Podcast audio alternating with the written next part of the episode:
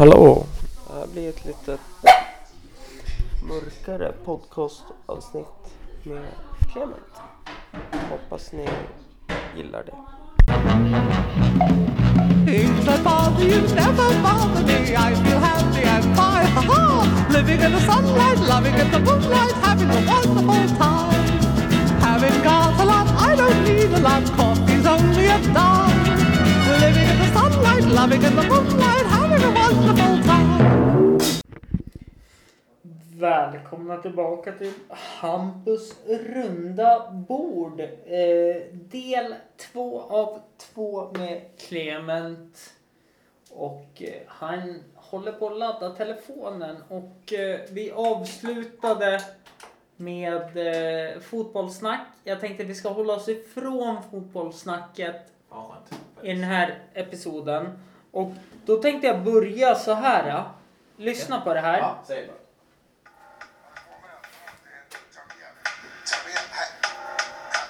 Lyssna på början på låten. Ja, lyssna.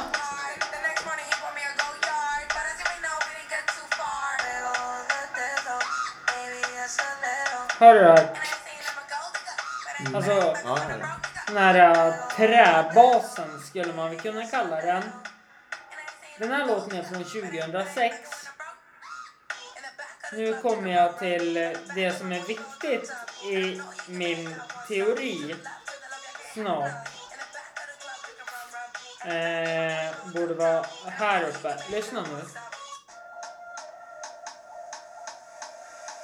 Född i mitten av 80-talet Mikramackor med oregano Ensam hemma till klockan 18 Jag kopplar av som en soffpotatis Åker bilder på Colorado Vilken låt kom först?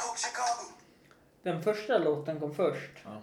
Det här är Mina gamla drömmars stad med Oskar Lindros. Mm.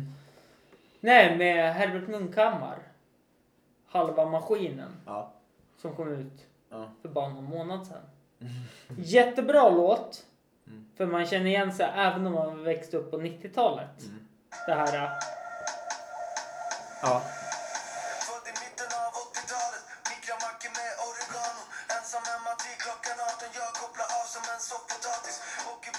Colorado Ja, det kan bli intressant hur de löser det sen. På TV rullar Men de får höra att de samplar lite av låten. På tal om det. Vet du vad jag upptäckte nu när farsan gick bort? Eh, första dagen när pappa dog och liksom man sa hej då till honom. Han låg i sängen hemma hos honom och allting. Kom ambulansen? Ambulansen kom. Ja. Eh, eh, viktigt att säga här. Det här blir väldigt eh, intimt kan man väl ändå säga. Ja, ja, absolut. Eh, Jag kan dela med mig mitt. mm. När farsa dog så det kan Ja. jag berätta. Nej men så min pappa eh, vid typ måndag den 29 klockan 11 så var min pappas bästa kompis hos honom. Och fick kaffe och allting. Och han drack kaffet och bara, men fan Kent, det här är kallt. Pappa var så här. Ja, ja, ja, det kanske var lite bärskt. Pappa har aldrig använt ordet bärskt Mm. i hela sitt liv. Ingen mer med det. Och så tydligen ringde min farbror Jonny till pappa. Och liksom bara, ja men eh, jag slutar om två timmar, du kan fixa kaffe. Åh fan det är lugnt, jag fixar kaffe, hade pappa sagt. Pappa var exakt som mig. Fast eh, jag ska spela upp en låt sen för dig. Som kommer komma med i avsnittet Kör. här i slutet. Eh, så... Så hade pappa sagt det. Ja, fan jag fixar kaffe. Och så hade han fixat kaffebryggen. Han hade hällt i kaffe i kaffebryggen och allting. Och så är det någonting som har hänt. Så min farbror öppnar balkongdörren. För den är öppen. Går in. Som vanligt min farbror är den här. Ja men du vet en sån här person som om man har barn så är han den som livar upp barnen. Mm. Förstår. Och så sen säger han bara nu ska jag gå. Och så går han. Och så får föräldrarna liksom bara oh fuck nu måste jag ta ner barnen i, Ja, nej. alltså i tempot. Som att lämna festen när man ger socker till barnen. Ja, e- e- exakt, exakt. Exakt så var han. Han liksom, han, han brusade upp allting och sen bara, nu går jag. Mm. Nu har jag gjort mitt. Eh, och han går in genom balkongdörren och lever om som satan för han vet att pappa sitter vid balkongdörren och röker. Ja. Och så bara hoppar pappa, alltså han sitter bokstavligt med naglar via händer och tår i taket och bara fy fan du får sluta skrämmas! Alltså han sprätte till som satan för han blev rädd för att Johnny, min farbror, lever om. Mm. Men pappa sitter inte där. Och så ropar Johnny liksom bara Hallå! Hallå vad har hänt? Kent, vart är du? Det är pappas namn. Och så går han in på toaletten och ser att pappa sit, har ramlat av toaletten och sitter, alltså ligger På golvet. på golvet bredvid toaletten, livlös. Och Johnny ringer ambulansen och ger hjärt och lungräddning men det går inte att rädda pappa.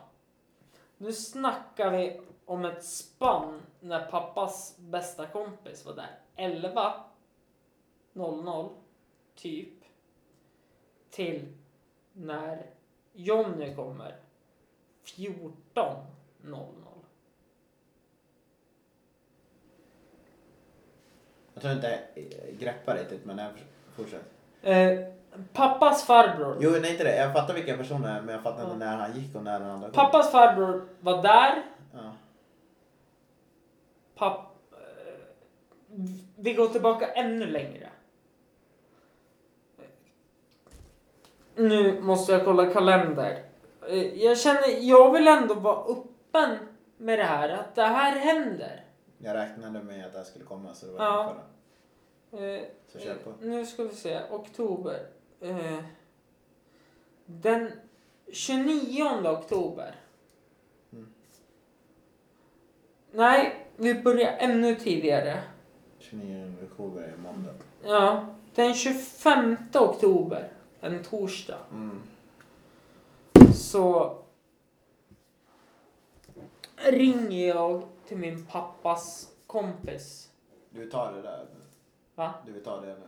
Jag vill ta det nu. Yes. För jag tycker ändå att jag har folk som stöttar mig ekonomiskt via den här podcasten. Mm.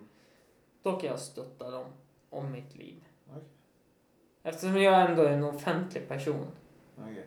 så kan jag ge dem det här. Det blir, det blir 25-30 minuter seriös podd. Inte den här som jag har lagt ut i komedi. Kör. Kan du köpa det, Clement? Jag är helt okej. Jag Mm. bara tänkte för din skull om du ville. I värsta fall fäller jag en tår. Det är Men helt då- okej. Jag har papper så är det lugnt. Ja, eh, den 25 Torsdagen den 25 oktober. oktober så ringer jag till min pappas farbror och liksom bara ah, vad fan gör du? "Ja, Jag är ute och kör med farsan din. Eller min pappas kusin blir det, bästa kompis. Jag är ute och kör med farsan. Ha, vart är ni då? Ja, vi är vid Jamtli nu. Ja men kör hem mig då, jag har nyss varit på bolaget. Och så lägger jag inte på telefon. Jag har bl- blåtandsheadset, Urban Ears plattan Advance. Som man trycker på ena sidan så lägger man på samtalet. Mm. Men jag glömmer bort det. Och så några dagar innan när pappa sagt att ja, men jag har slutat druckit så mycket nu så att du kan vara lugn. För min pappa var alkoholist. Mm. Och så säger han det när jag inte har stängt av samtalet. Att pappas bästa kompis sa. Ja men du, ölen som ligger bak i bagageätet. Dina öl. Du ska inte gömma dem i skuffen? Nej fan det är lugnt, jag kommer bara säga något skit och så sen är det över med det. Mm. Eh, Det tar fem minuter så kommer farsan och Sune, eh, som han heter, eh, körandes för jag står vid O'Larrys i Östersund. Ja. Så hämtar de upp mig. Och så ser jag pappas röda ICA Supermarket-kasse Mm. Fylld med öl i sätet bredvid mig. Ja.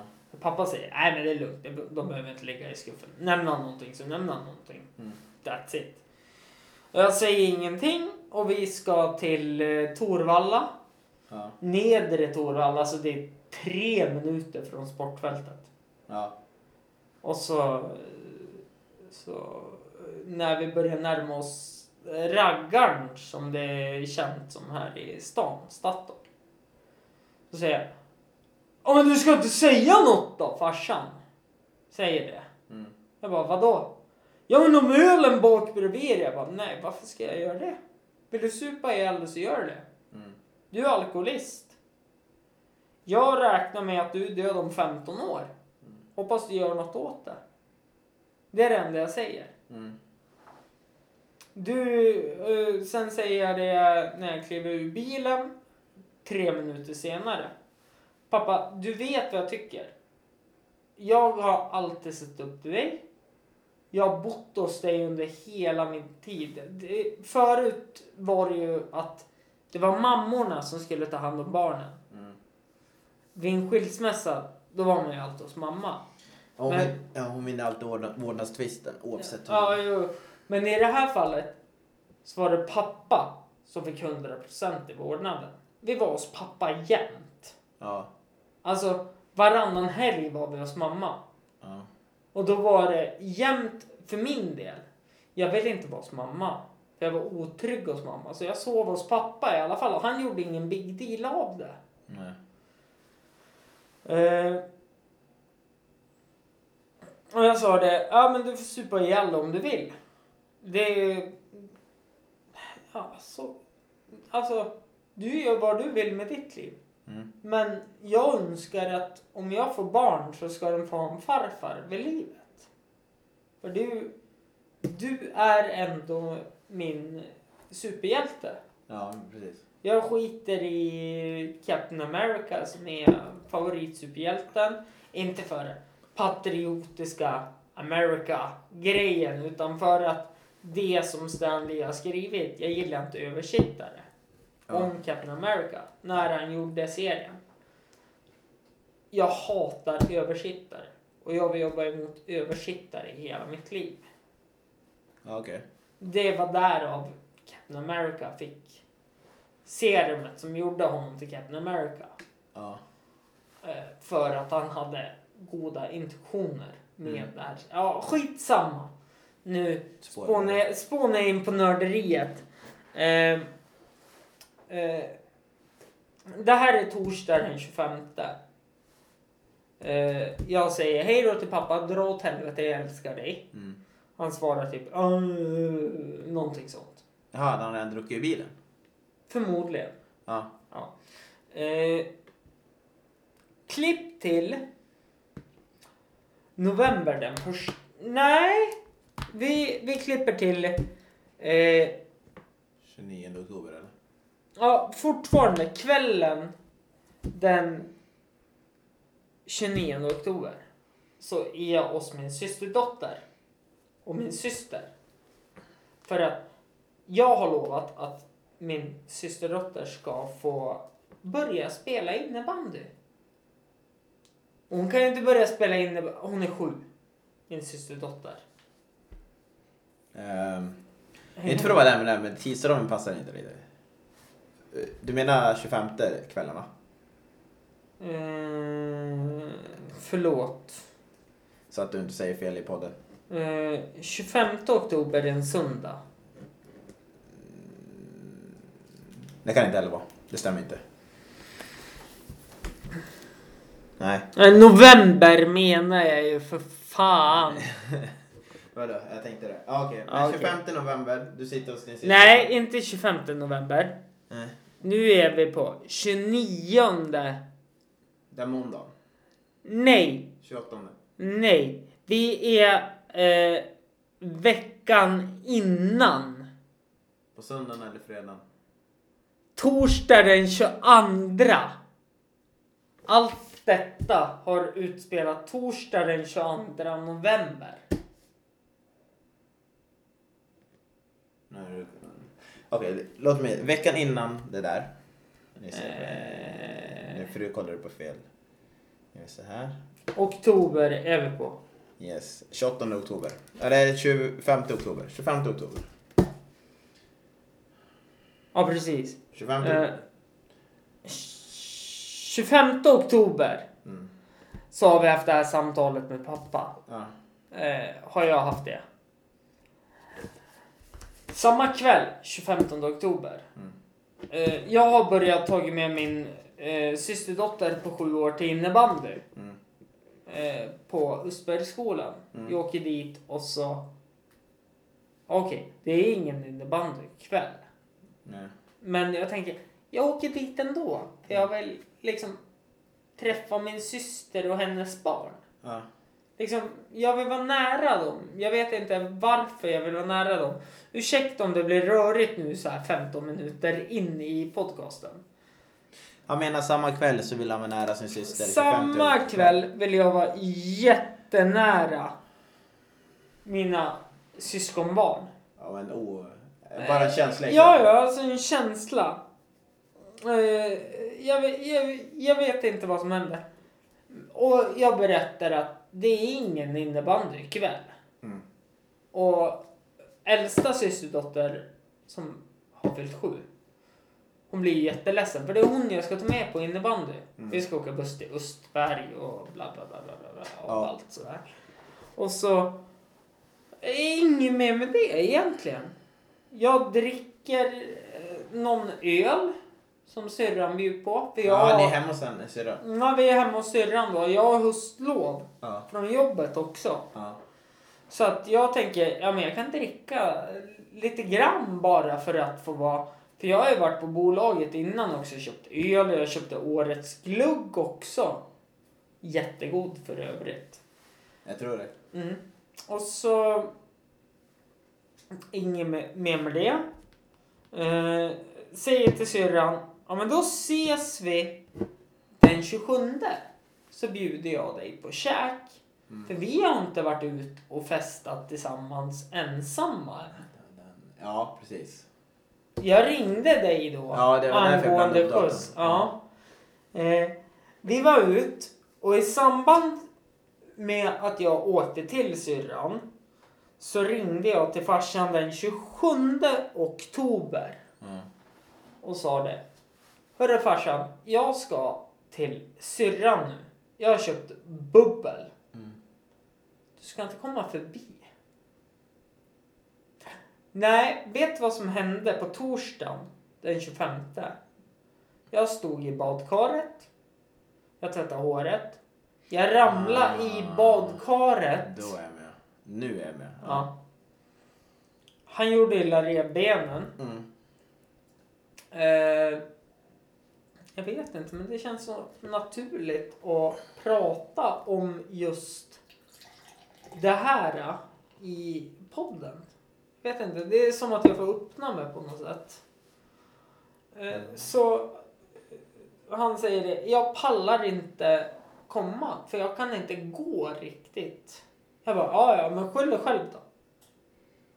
För jag hade köpt dyrt bubbel. Mm. Det var inte, vad fan, man fick ju lön på torsdagen den 25. Hallå? Ja, det var inte klockan två på Ragga Statoil öl, champagne. Nej, nej, för fan, utan det var, nu gick jag på bolaget och liksom, nu ska jag visa syrran här att det är inte dåliga grejer jag köper när jag dricker. Visst, nu får Clement erfara eh, Tallinnresan 2018 från morsan. När jag, när jag bjuder honom på alkohol. Eh, skämt åsido, men... eh, Fin, fin bubbel. Och sen kom han inte. Och då, Mm, Nej, men han sa det. Han hade för ont, han orkar inte gå. Mm. Och så syrran på... Om man tänker de bor ju i ett hyreshusområde. Yes. Så bor farsan där. Sen är det ett hus emellan. Ja, där bor de grannar. Farsan bor längst ut mot bussvägen kan man säga. På Fager, äh, Fagerbacken Ja. mot Fagerskrapan till. Ja. Sen är det ett hus emellan. Sen på syrran Oj. i andra huset. Jaha, okej. Mm. Jag tänkte att det var en bytetas, men det var alltså inte det. Ja, okej, men Nej. fortsätt. Eh, det här har jag inte berättat för dig heller. Men så tänker jag när jag och syrran ska gå ut och käka då. Mm. Att jag frågar henne, ska vi gå förbi farsan? Mm. Nej, fan jag, jag pallar inte säger syrran. Jag bara, nej jag, jag, jag förstår det helt och hållet. Jag pallar inte heller. Men jag tänkte om vi bara skulle gå förbi och säga hej. Nej, men vi hinner göra det imorgon. Ja. Och det är ju sånt liksom, alltså Ja, det är en sån där spontan grej liksom att vi hinner göra det imorgon. Mm. Ja, båda håller med. För man hinner göra det imorgon. ja, jag fattar. Och så går vi ut och festar och bla bla bla och jag ringer syrran dagen efter. Nu är vi på den 28. 28 ringer jag syrran och liksom bara, nej för fan jag är så jävla bakis, jag kommer inte in. Hon bara, jag är så jävla bakis, jag förstår dig. Ja, that's it. Och så eh, i samband med detta åker min sambo Lina när jag ligger på soffan och håller på och självdör för jag är ju bakfull. Mm. Du vet ju, vita män när de dricker, det är ju mest synd om dem i hela världen. Okej. Eh, jag bara tänkte att du blir extremt bakis. Det var det enda jag tänkte. Okej. Okej. Nej, nej, alltså det är, det är alla vita män. Mm, Ja. Eh, men synnerligen vita kränkta män, de blir jävligt bakis. Okej.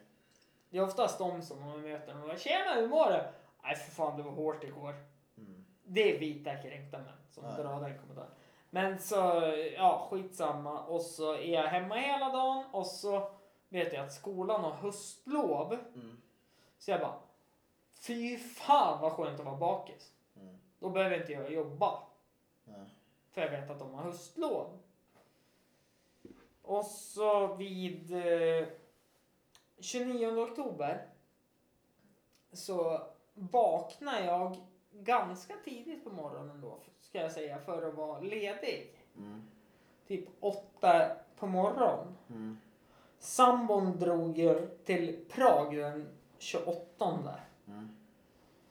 Eller vid typ ett på dagen. Jag vaknade åtta och bara, "För fan jag mår inget bra i magen. Mm. Jag så här orolig. Och liksom, det kan vara bakis. Det kan, kan vara så här efterkonstruerat att någon, någonting kommer hända. Och så... Ja, vad fan ska jag säga? Men så går dagen. Jag går ut och går med hunden. Jag f- frukost. Jag äter inte frukosten för jag kastar den för jag känner jag inte hungrig. Jag käkar mitt Ritalin. Mm. Eh, Har inte berättat för dig, men jag har ju fått diagnosen ADHD. Du fick det? Mm. Ja. Kanske Bra. märks. Nej, men jag är glad att du fick det till slut. Ja, skit, skitsamma så sitter jag och spelar Fifa. Alltså tänk dig när du precis har köpt Fifa 19. Du har spelat en säsong i Premier League med Newcastle United. Du har, ja men du ligger på fjärde platsen och kvalar dig in till Champions League. Och så ska du spela finalen mot Real Madrid i Champions League säsongen efter. Alltså säsongen 1920. Jag fattar. Så ringer min morbror på telefonen. Mm. S- ser att det är Jonny som ringer. Jag bara, ja vad fan vill du? För jag är ju inne i Fifa-matchen. Det är så här, första signalen när Jonny ringer, det är inte att svara och tjena hur är det? Utan det är, vart fan har jag lagt mitt headset? Ja. Så jag springer och letar efter mitt headset, kopplar i det, svarar och vad, vad fan vill du? Ska trycka igång liksom matchen. Han bara. Hampus, din pappa är död. Jag bara, men Jonny, det här är inte kul för fem öre. Mm. Han bara, men Hampus, jag ljuger inte. Sune står där utanför. Han vill inte gå in. Jag hör att Jonny gråter. Mm. Ring Sune så hämtar han dig. Det är pappas bästa kompis och kusin. Jag ringer Sune och bara, är det här ett skämt? Jag kommer och hämtar dig nu, säger han. Och i samband med det så fattar Det tar lång tid innan man fattar. Alltså, det tar 20 minuter innan jag fattar vad som händer. Mm. Och jag... Nej, alltså, jag vet inte vad jag ska ta vägen. Så jag springer ut. Och jag tänker fortfarande, de skämt, skämtar. När jag ser Sune körandes så kommer han gråtandes till min parkering. Sätter mig i bilen, gråter, kramar om mig, kör till pappa. När jag kommer dit är på ambulansmännen på väg ut genom balkongen. Okej. Ja. För då har de precis varit där. Min farbror har försökt att återuppliva pappa. Mm. Det tar åtta minuter för dem att komma från eh, utryckningscentralen till ambulansen. Och så Fan, det var snabbt alltså. Det som är det viktiga i det här är att pappas död är som en blixt från klar, klar himmel. Ingen fattar att det ska hända. Mm. Hade han varit sjuk innan så hade man förstått det. Eh, jag spr- spring... Sune svänger in på parkeringen. Han hinner inte stanna bilen så jag är ute ur bilen. Mm. Springer mot pappas balkongdörr. Mm. Ambulansmännen stoppar mig. Berättar att, ja men han är död. Vi kunde inte göra något. Okej. Vart är han? Det är det enda jag frågar. Han ligger i sovrummet. Mm, bra. De, Flyttar la, de flyttade honom till sovrummet. La han i sängen. Mm, jag måste in till honom. Putta iväg dem. Mm. Jonny kommer. Vill krama om mig. Min farbror. Jag puttar iväg honom. Anette kommer. Kramar om mig. Jag kramar inte tillbaka. Jag bara går. Så hon ramlar.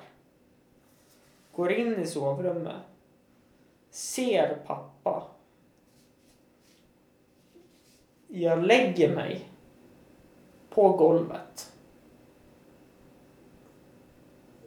Reser mig upp. Slår i väggen. Så jag bryter högerhanden. Skriker att han är en jävla idiot och varför vill han inte ha hjälp? Pappa var så djupt gången i sin alkoholist. alkoholism. Så att han... Han ville inte ha hjälp. För någonting. Mm. Han var rädd för sjukhus. Mm. Han var, alltså han var rädd för allt som hade med sjukvården att göra. Mm. För att han kunde ju bli stämplad som alkoholist då. Mm. Och därav så väntar vi efter att jag bryter ihop en gång. Så väntar vi på att en läkare ska komma och dödsförklara pappa. Ja, men sjuksyrran får... Nej, jag vet inte om de får det. Ja, fortsätt. Nej, de får inte det. De Nej. kontaktar en läkare Ja. som är ko- kontaktad med pappas hälsocentral. Som kommer till oss.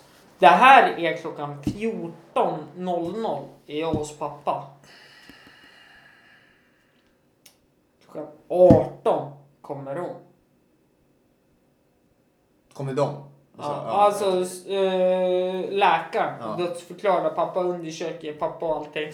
Under den här tiden har jag underringt begravningsbyrån som ska komma och hämta pappa. Och det blir så mycket missförstånd i allting och jag försöker vara stark i det här.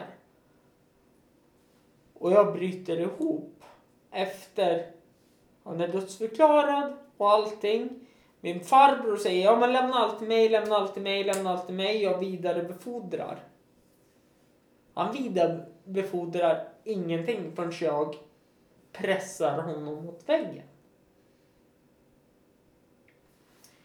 Och då berättar min farbror att ja men så här och Så här sa läkaren. Ja men varför ringer hon inte mig? Nej för att du bröt ihop så pass mycket. När din far dog. Jag blir lite arg på sjukvården i Östersund. Vem fan bryter inte ihop när ens pappa dör när han är 62? Som han har bott hos hela livet. Vad är det de inte berättar för dig? Nej men alltså. Det här äh, samtalet dagen efter. Att han har skickats dit och dit och dit. Mm. Att de ringer till mig och berättar vad som kommer att hända skall. Jaha, du menar så? Ja. Ja. De tänkte att du var redan i chock så bättre bättre för någon som kanske var, som kan berätta. Absolut, men jag står som närmsta, närmst anhörig. Jag bröt ihop. Jag har gråtit så pass mycket. Jag är fortfarande jätteledsen. Nu snackar vi alltså om ett spann på... När var det? Det var tre veckor sedan. Knappt. Två. 29, vad är det idag? Det är den... Det är veckor sedan. Ja, skit, Men skitsamma. jag, jag tänker när, när, de ringde ju dagen efter. du. Dagen efter ringde de. Jag bröt ihop dagen innan. När de Ja. körde iväg pappa. Det, alltså det, jag förstår varför du är arg, men det är inte jätteologiskt att de kontaktar den som kanske ser mer samlad ut och, Jo, jo, och vill att den personen ska berätta för dig. I så fall. Ja, men han berättade ju inte för mig. Men det kan inte de veta. Det ska, alltså de ska ju Ja, anta. ja, ja, alltså de ska jag anta. Men han berättade inte för mig. Men det som är... Alltså det som står inom lag är ju att den närmst anhöriga Mm. ska få veta det först. Ja. Med vanligt svenssonspråk. Mm. Men den när, närmsta anhöriga fick höra halva versionen av den som inte var närmst anhörig. Den som var näst närmst anhörig. För att... Jag är med på vad du menar. Mm. Jag tänker att jag förs... Jag ser båda sidor. Ja, jag Det- gör det nu i efterhand också. För jag Absolut. tänker att, för att det är samma sak som händer om... Nej, det var ett jättedåligt exempel. Men ja, jag tänkte... Nej, kör, kör. Alltså, Nej, det, det jag tänkte var ett dåligt exempel. Men det är som när- om de kommer dit och ser och du bryter upp totalt och de måste berätta någonting. Om du, du kommer inte ta in det de säger. Så tar du till någon som tar in jo, det. jo, men Så känner det som efter. är, är att de vet ju inte vad jag är för person. För dagen efter, då är jag så här, okej, vad händer? Men det kanske inte är så vanligt att du är som en annan person. Nej, nej, nej, absolut inte. Men det som hände med mig var, okej, vad händer? Nu har vi plan A här. Mm. Då måste jag gå efter plan B. Skiter sig plan B, då går jag efter plan C.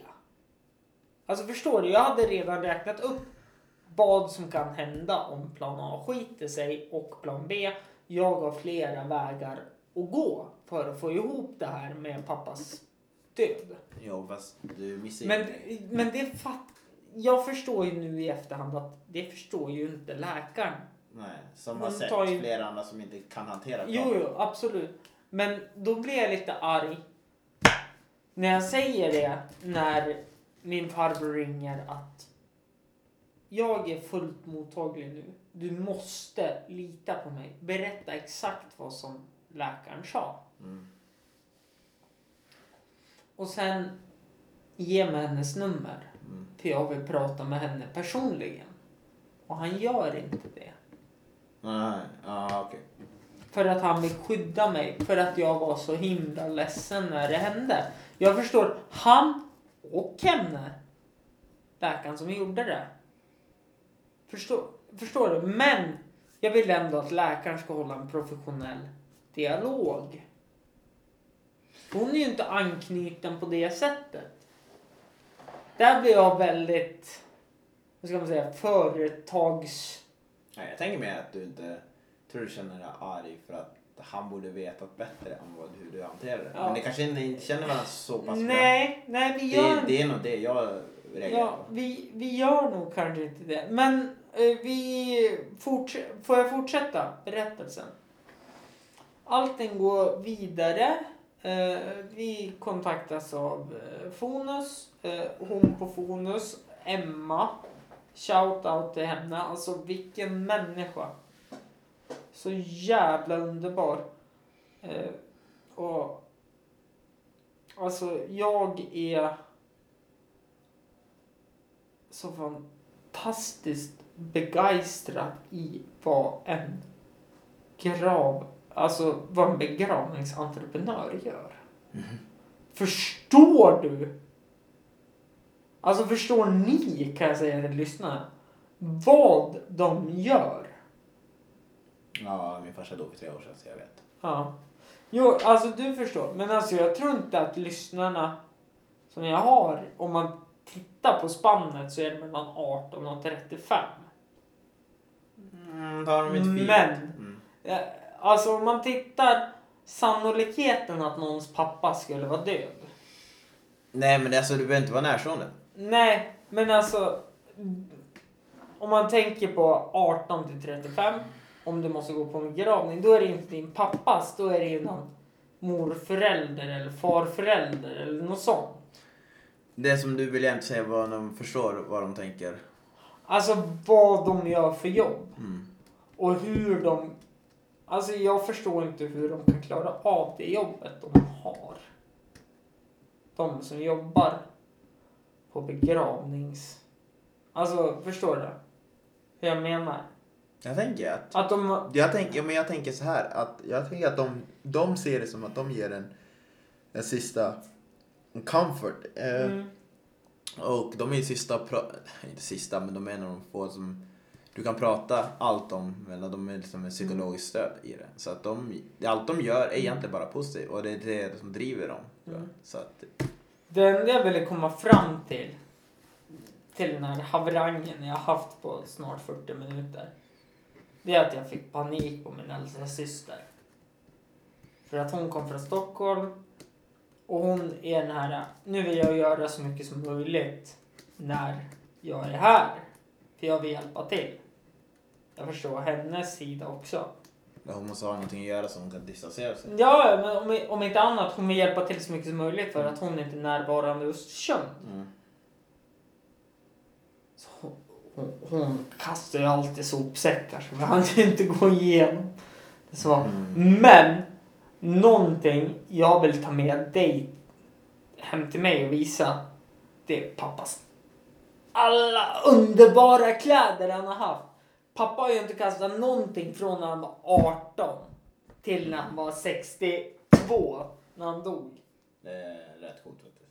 Då får Alltså- man, då får man ett tidsepok. Ja men alltså, tänk dig en sån här extremt gammal high school-film när de är i Aspen, Colorado. Mm. Och de åker med en vit jacka som även är mintblå. I pisten. En sån jacka har jag. Mm. Eller när de har knalllila täckbyxor. Såna har jag. Vad tänker du göra med kläderna? Eh, det finns eh, mycket kläder vi har skänkt Mm. som har varit helt okej. Det behövs tvättas och få bort rökluften. Alltså, jag vet inte om jag har sagt det i, i förra avsnittet då blir det.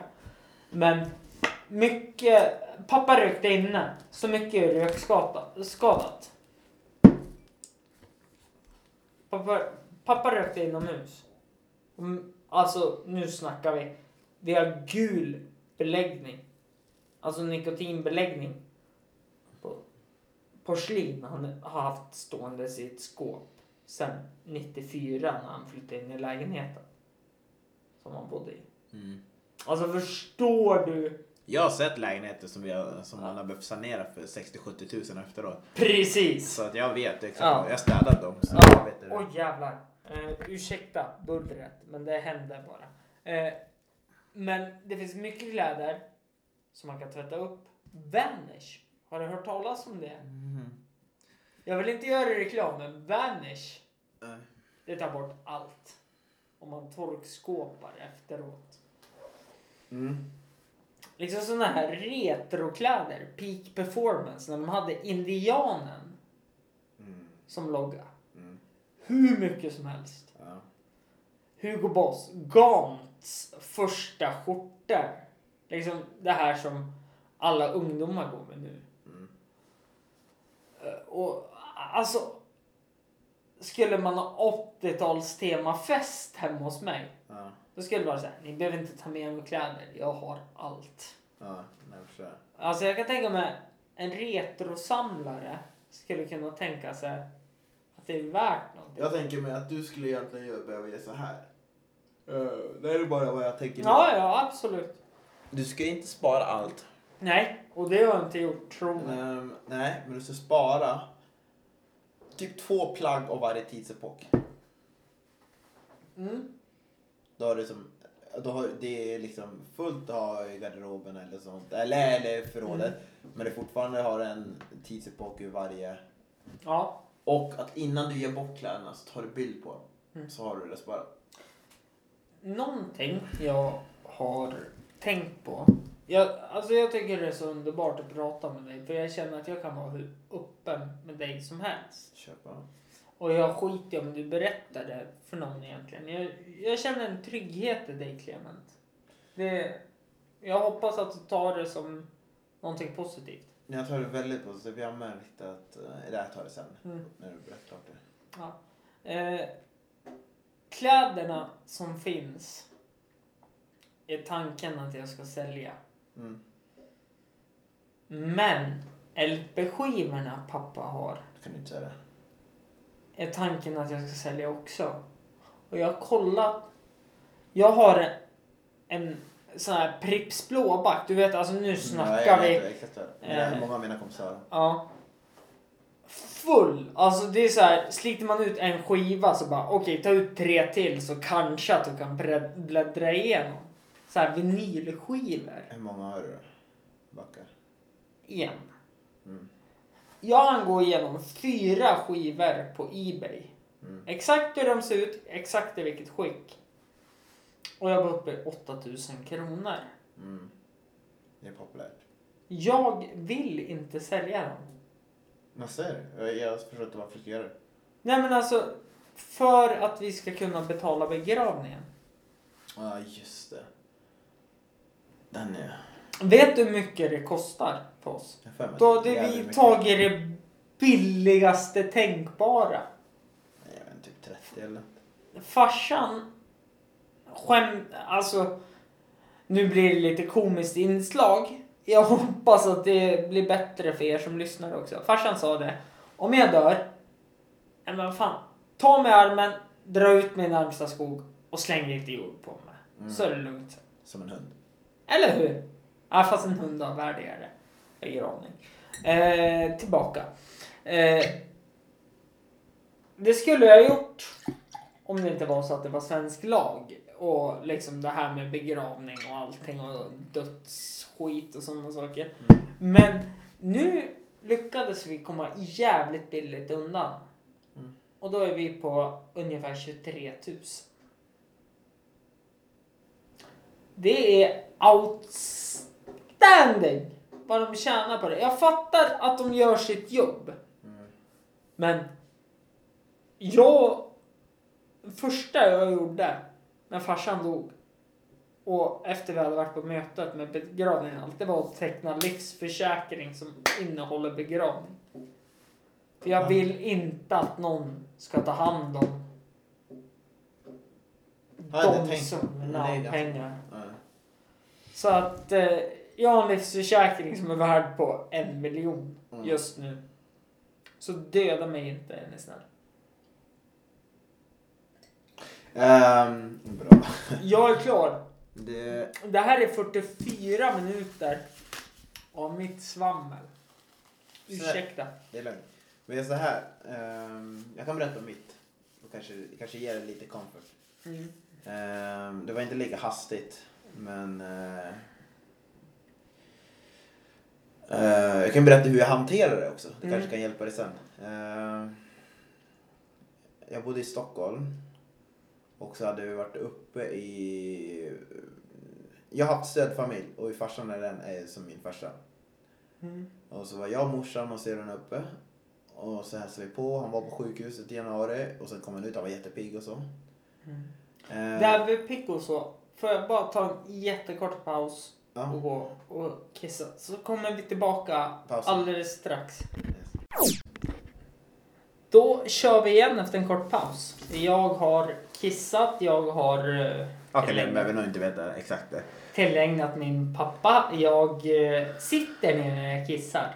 Viktigt att påpe- påpeka. Bra, bra för prostata. Om inte annat. Nej, jag är inte så säker på att det är jävligt viktigt att veta det. nej, Eh, jag- nej. jag- Eh, sitter man och kissar, bra för prostatan. Ja. Punkt. Ja, det är något. Ja. Eh, sen var det gult. Om vi ska... Tror nästan att jag går vidare. Ja, Okej, vi går vidare. Clement hade någonting och berätta angående... Så här var det. Ja. När min far dog sa vi. Mm. Då var det att han... Vi träffade honom i januari. Han var helt okej. Vi var på sjukhus, han skämtade och allting. Sen bodde jag i Stockholm då. Så pluggade jag. Läste franska på universitetet och sen... Sen... Nu kommer jag inte ihåg exakt hur det var. Om jag precis började jobba eller någonting. Men...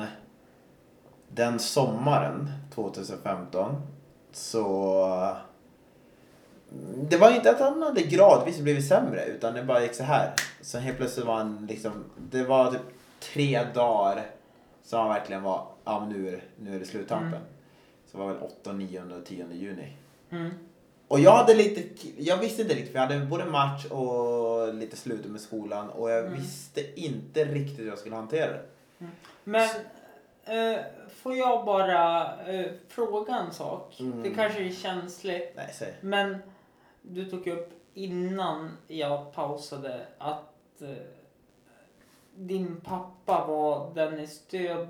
Ja, farsan Familj. är stödfamiljen som jag hade sedan jag var fem år. Var det det som var Ja. pappan som Ja. vi pratar om nu? Yes. Ja okej, ja men då, då är jag med. Jag ville liksom, för någonting jag har märkt. Ja. Jag har eh, en kompis och familj är inte någonting man föds till. Det är någonting man blir.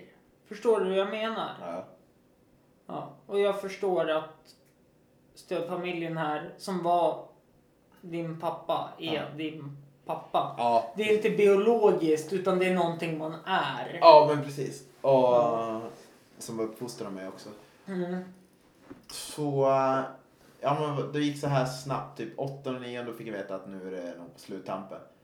Och jag kunde inte brottas med vilken dag jag skulle åka. Så äh, till slut så bestämde jag mig. Jag visste inte exakt hur jag skulle göra men mina lagkamrater var assköna och så vidare. Jag spelade i det engelska fotbollslaget i Stockholm. Mm. Och så sa de, men åk, åk. Och så gjorde jag det den tionde. Mm. Ehm, och då, han hade, förlåt, jag skulle kanske säga det innan. Han hade cancer, men det hade liksom, va, s, eh, vad heter det, strålningen, kemo, kemo, jag vet inte vad det heter Chemotherapy. Ja, det- jag vet inte vad det heter på svenska. Ja. Men i alla fall, det hade hjälpt så att det stoppade det. Det, det botar Mm. honom inte, men det stoppar. Mm. Men så gick det en, de här dagarna, eh, det här, alltså han var ju 64 blev han. Farsan var 62. Fy- Ja, Så 64 det är jättenära. Ja, fast då hade min varit förtidspensionär i 10 år. Mm, min pappa hade varit det i 20 år. Det, det, nu förstår jag efterhand varför man blir. Nej men alltså. Ja, eller hur? För att få in lite skämt i det hela. Liksom i tragikomiskt, kan man säga det? Ja, men Ja. samtidigt så. Ja. Ehm, då, eh, nej men då var det så att jag satte mig på första bästa flyget upp den morgonen. Mm. Eller fan det var en tisdag eller onsdag. Jag kommer inte ihåg vilken dag det var. För, förlåt för att dra en till komisk grej. Inte just nu. Okej. Eh, just den här, alltså vi satt där på morgonen, satt på första flyget, kom upp, möttes av flyg, eh, på som stödmamman i familjen och syrran. Mm. Och och det är svårt att greppa det. Mm. För när jag kom fram så står de och jättegråter. Mm. Ja du vet, du vet det är jättesorgligt de gråter. Ja, ja, verkligen. Det var det att jag kom en timme för sent. Så allt det där att jag, jag lite funderar hur jag ska göra när jag ska dra och så vidare. Och att jag inte hade så mycket pengar. Men just det där att du drar och då kommer du upp och då kommer en timme för sent. Då hade han dött en timme innan jag hade precis landat. Ah, fan. Och, och, du, och du har fått jag pratar med morsan, vad ska jag säga, vad, ska, vad är det sista ordet, vad är det du ska säga liksom, vad är det, Mm. allting är klart och, sen, och så kommer du upp och så är det sent. Och det finns ingen som kan förbereda dig för det. Det var därför jag sa att du inte kunde. Ehm, och det, det är svårt att berätta hur man ska reagera. Det var därför jag sa när du, när du gick i chock och ingen vet hur du ska reagera. Jag förstår Mm. varför de sa det Nanna, för du vet Mm. aldrig hur du reagerar. Nej. För mig blev det att vi kom dit och jag var jättecool lugn. Jag, var, Mm. det, jag grät ingenting. Jag grät ingenting. Det var jättecool. Det var, och alla sa att det är chock och så vidare. I, efterhand så tror jag inte att det är chock utan det är bara att ta tid innan jag sjunker in. Ja. Jag tror jag grät för första gången två och en halv vecka efter det hade hänt. Mm. Jag, nu med pappas då. Ja, Jag grä, ja visst, jag grät ja, när det hände. Och det, det, det var så här, ja visst, jag gråter som att, eh, ja men som när man var liten och gjorde sig illa. Det var det värsta som har hänt. mm, Sen fick jag ett plåster på såret och så var det över. mm, Men jag tror att det var bra att jag grät när det hände. För att det har fått mig, för att eh, ni som lyssnar, är det någon av era anhöriga som dör så är det ofantligt jobbigt att ta reda på allt med pappersarbeten och mm. den biten. Vilket gör att du hinner inte sörja på det sättet du vill. Nej. Sen, sen är det viktigt också i samband med det här pappersarbeten att du har något att göra på sidan av. Så att du inte tänker på det lika mycket. Alltså förstår du hur jag menar? Mm, jag fattar. Uh, Mm. Men det är mer att... ehm, nej men det tog mig två och en halv vecka och det var för att min dåvarande sambo tvingade ur mig. Och det var jättebra. Alltså verkligen jättebra. Och, Mm. eh, det var ju... Det, var, det, det här hände i juni. Jag kom upp sen i... Um, jag stråket där blir? Slutet av juli. Ja, precis. Juni, Juli. juli där. eh, Näst sista veckan i juli. Ja, och nu, nu kan jag berätta någonting som inte någon vet än. Det var att vi hade middag på Gamla Teatern. Satt Mm. vi ett gäng, vi var väl typ... Eh,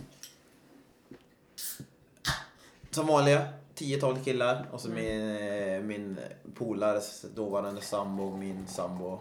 Så det var ja, 12 stycken kanske. Ja. Och jag sprang ut, för någon sa någonting, en sån här klassisk trigger som gjorde att jag sprang ut och grät Mm. under den middagen. Men ingen märkte det. Utom mitt ex, ja, min sambo, ex-sambo och Mm. eh, en av mina polare märkte det. Och, kom ut. och ingen vet än idag varför jag stack ut. De bara tror att det var, gjorde någonting. Ja. Och, och det tror jag har lett med att man var inte, jag är inte så öppen egentligen. Alltså, jag är öppen, Men vi, i- men jag är öppen men inte så öppen. Jag förstår exakt vad du menar. Du är öppen om allt annat. Ja, men när det Men kommer när det kommer någonting som är jättenära, Ja, då så- stänger du in Ja. dig. Precis. Mm. Och då blir det lätt hänt att ja, de förstår inte och ibland så har jag tendens att om jag släpper ut lite, Mm. släpper ut ganska mycket och ingen förstår vad som På, händer för to, på, på tok för mycket, kanske. Ja, Alltså- eller eh, det är, det är inte, jag tror inte att det är för mycket, men det är för att ingen väntar sig det. Nej, precis. Eh, Det, det jag menade med på tok för mycket är att du släpper ur dig Mm.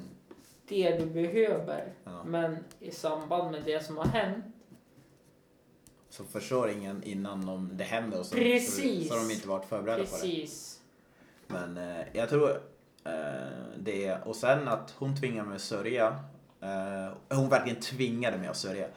Och det var verkligen vad jag behövde. För jag är liksom, Ja. jag är uppväxt. Jag är uppväxt i Östersund, så det är inte det. Eh, Mm. Men det är nog... Alltså är man uppväxt här så Mm. på 90-talet då, blir det ju, eftersom jag är född sen 80-tal. Så är det, det är lite en, en annan stäm. Man är uppväxt på att man ska inte, inte så att man ska inte gråta eller något, det är lite hårdare. Ja, ja, verkligen. Och då, och då, man ska inte gråta och man ska vara lite hård och lite så vidare. Och då blir det så att man släpper inte på någonting. Så att det gjorde också att man, jag grät inte när begravningen var men eh, Efteråt. Ja, långt efteråt. Den enda gången jag verkligen grät när någon dog, det var när hunden dog. Mm. Och det, och det, ja, och då var jag barn. Jag, jag pallar inte när min hund... Nu är han fyra. Men tänk, tänk när han dör. Ja. Alltså det kommer ju bli... Det, Alla, alla mina vänner, liksom... Eh, jag ska ändå... Jag känner ändå, jag vill väl berätta det, att jag har många vänner som har gått bort via... De har tagit för mycket sprutor, de har tagit allt. Allt man inte ska ta. Ja, eh, ja, fast samtidigt hade de fått rätt hjälp Mm. Så hade det inte varit för mycket. Ja, Med tanke på hur... Förlåt, eh, nu kommer vi in på något helt annat, narkotikapolitik. Jag, jag sitter och funderar på det du egentligen säga. Jag vet inte om det är jättesmart att säga. Om jag tror vad du ska säga. Att i Sverige... Nej, inte det. Nej, sä, sä, säg det du tänker så säger jag om det är rätt eller fel. Det du, det du tänkte säga med hunden. Ja. Att du skulle... Eh, Bryta ihop totalt. Mer än vad du gjort. Men, eh, Nej, nej, med tanke på vad jag bröt ihop och när pappa gick Ja. bort här sam, samma dag när jag fick se honom och allting. ja. Inget kommer slå det. Ja. Med tanke på att pappa var min absolut bästa vän. Ja. Men alla kompisar Mm. som har gått bort eh, och allt det här. Och när min hund har gått bort, alltså kommer gå bort, nu är han fyra, alltså nu snackar vi 10, om 15. 12 år. Ja. Jag tänkte 10-15. Ja, precis. Alltså, då... Och jag har kompisar som har gått bort i narkotikamissbruk. Eh, gängrelaterat gått bort och liksom de som har gått bort av naturliga orsaker fast det inte är naturligt. Kan man säga. För det är inte naturligt att gå bort när man är 25. Ja, jag förstår. Mm. Så... Alltså, då kommer förmodligen allt komma ut för att de älskade min hund. Och min hund älskade dem. Mm. Alltså, förstår du hur jag tänker? Mm. Att det blir en trigger till Ja, det tror jag. Ja. Men jag tänker mest att... eh, nej, men det som, är, och det som jag enda kan säga som är viktigt i det här sammanhanget är att alla kommer reagera olika och gråter man inte när det händer så är det helt okej. För det kommer sen. Mm. Viktigt är att man har någon som ja, lite tvingar ur det men ändå så. Det som jag tänker, det är full effekten av det som hände Mm. eh, kom senare den hösten. Eh, utöver att man grät och så vidare. Jag tog upp eh, jag, jag kan ta upp, i samband med det kan jag ta upp en förhållande grej som du säkert eh, som du kan ställa dig själv och de som lyssnar. Mm. Eh, Det är ändå 10 000 så att någon har en. Någon av Jag det. Men okej, men eh, så här. ehm, vi hade lagfest där i mixlagret. eh, i mi- i det mixlaget. Mm. Och då tog jag upp det där med att gråta på film. Jag förstår, alltså gråta när du ser en film. För jag förstod inte den känslan. Mm. Jag förstod inte det överhuvudtaget. Eh, och då tog jag upp det och sen berättade de alltså, men det är ju inte själva filmen i sig utan musiken påminner om någonting som har hänt i ens verklighet. Varför man Precis. grät. Och det var, Precis. och det är liksom, ah, okej. Men sen Mm. efter det här min farsa tog svärd, då har jag kunnat gråta. Det, det finns en film jag alltid gråter till. Eh, det, det är Marley and Me.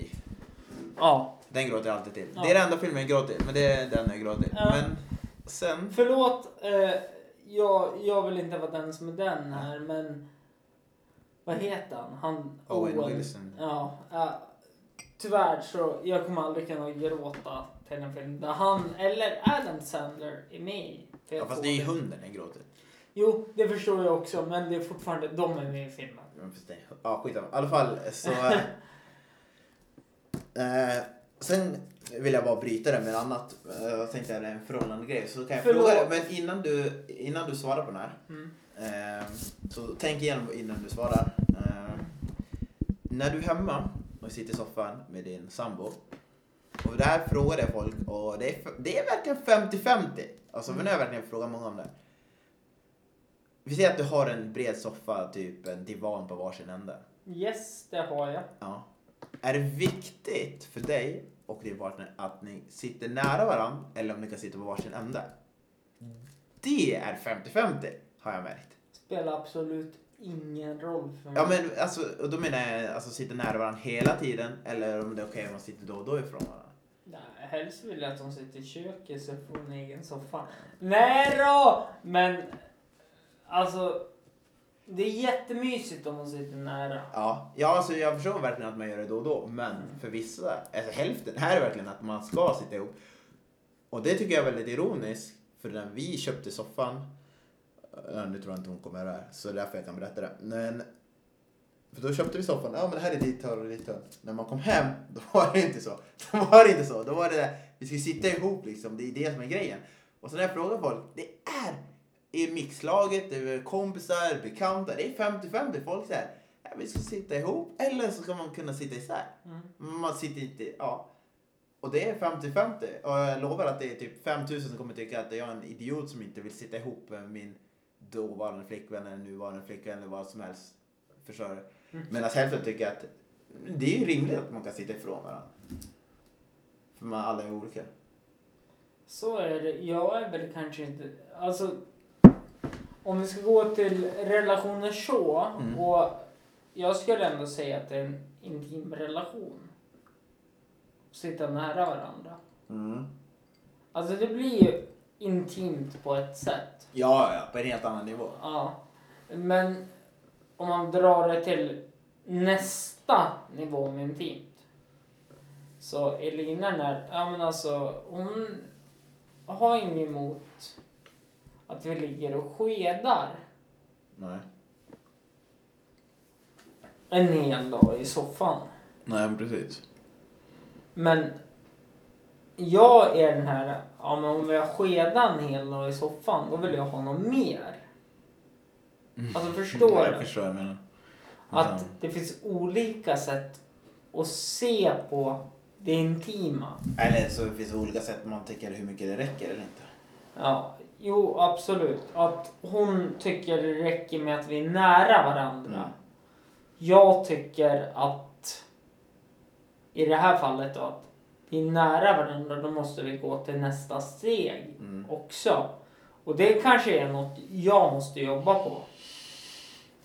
Jag tror att, ja, men inte att du måste jobba på det. Jag tror att alla är olika. Men jag tror att, åh, nu, nu. det finns en scen i Scrubs. Trampa rätt nu Ja, Clem. vänta, ja, men det finns en scen i Scrubs som är asbra på det här. Det är jättebra att förklara. Eh, nu vet jag om folk sett det, men det är en, det är en, de, de har en debatt mellan om Turk då ska operera bort någon uh, födelsemärke på läppen. Ja, precis. Och hon säger att han måste göra det och han säger att han vill inte men han gör det för hennes skull. Och sen DVD och sen inser hon att hon inte vill det. Men hon vet inte vad hon ska säga det och bla bla bla. Och då säger den här chefsläkaren som är jätte, jätteelak i hela serien, men han har sina stunder. Så han säger att du kommer aldrig förstå, alltså du förstår vad du hade när det är borta. Och då sa han, ja jag skulle hellre ha, nej jag behöver inte säga vad han egentligen sa, det är där, för det är lite onödigt. Ja, men, Men alltså, alltså det är att det det är lätt- Du vet vad du har men du vet aldrig vad du får. Nej, mer att du, du tror, alltså du uppskattar inte vad du har för sig när du är borta. Ja. Och det där mysstunden för dig är såhär, ja men det måste leda till mer, men när, du in, när det inte liksom, om hon är borta två, tre veckor så kommer du ändå sakna den här mysstunden bara i sig. Hört talas om Fifa eller? Ja, fast ändå det Fifa räcker till en viss. Det räcker till en viss grad. Ja. Så att det, du kommer sakna det, även om du kanske vill ha mer, men du kommer sakna det. Så att man måste lära sig uppskatta de små sakerna. Så är det. Och eh, det här får vara slutorden på avsnitt två. Avsnitt ett märker ni vart det var. Det är alltså avsnittet innan det här. Mm. Tack Clement för att jag fick samtala med dig. Det vart ändå ganska djupt skulle jag säga. Ja, det var lika djupt som jag hade trott. Eller till och med lite mindre, men jag trodde det skulle vara ännu mer. Eh, kan bero på att jag målar upp en väldigt bra fasad. Mm, ja, men sen tror jag att det är lätt att, eh, att poddar att man lätt går in på djupet, men Mm. man går in på djupet utan att ha någon mål med vad man säger. Precis, exakt. Och eh, vill man följa dig på Instagram så hittar man dig på... Shit, ja, jag är ju stängd Instagram nu. Jag hatar reklam. Okej. Men det är bara att eh, lägga till mig som någon, någon söker så är det bara att lägga till mig på clement.kabagosa tror jag heter. Alltså, Precis, jag kommer lägga ut det i beskrivningen också. Eh, jag tar inte, jag har inga, jag har knappt selfies så det är lugnt. tyvärr. Eh, vill ni eh, vara gulliga så finns Mintare på Instagram också. Det är en underbar eh, likörsort som smakar mint Mm. på 15 procent. Eh, helt fantastiskt.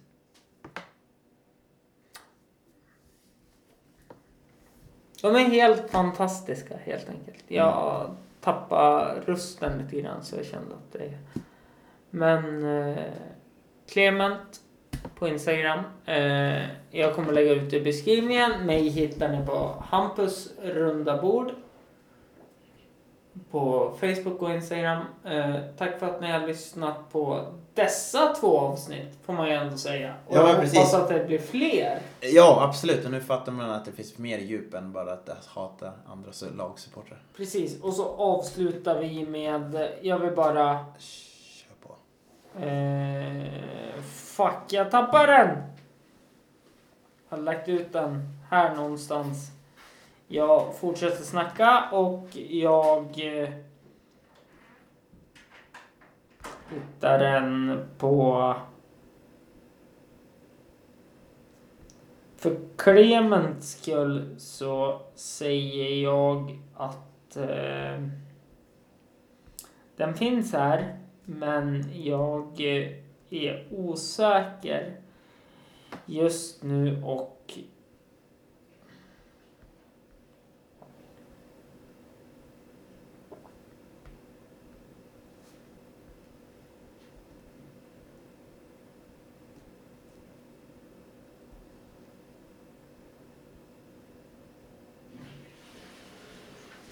Jag tar emot så för jävligt men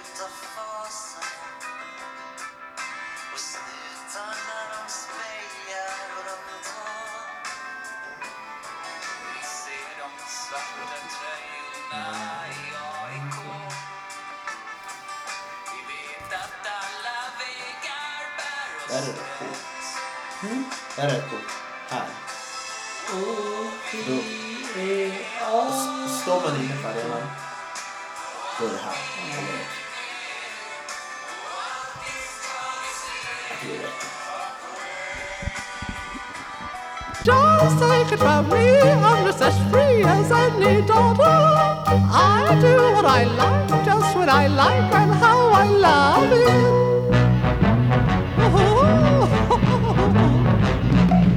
I'm right here to stay when I'm old and grey. I'll be right in my prime. Living in the sunlight, loving in the moonlight, having a wonderful time.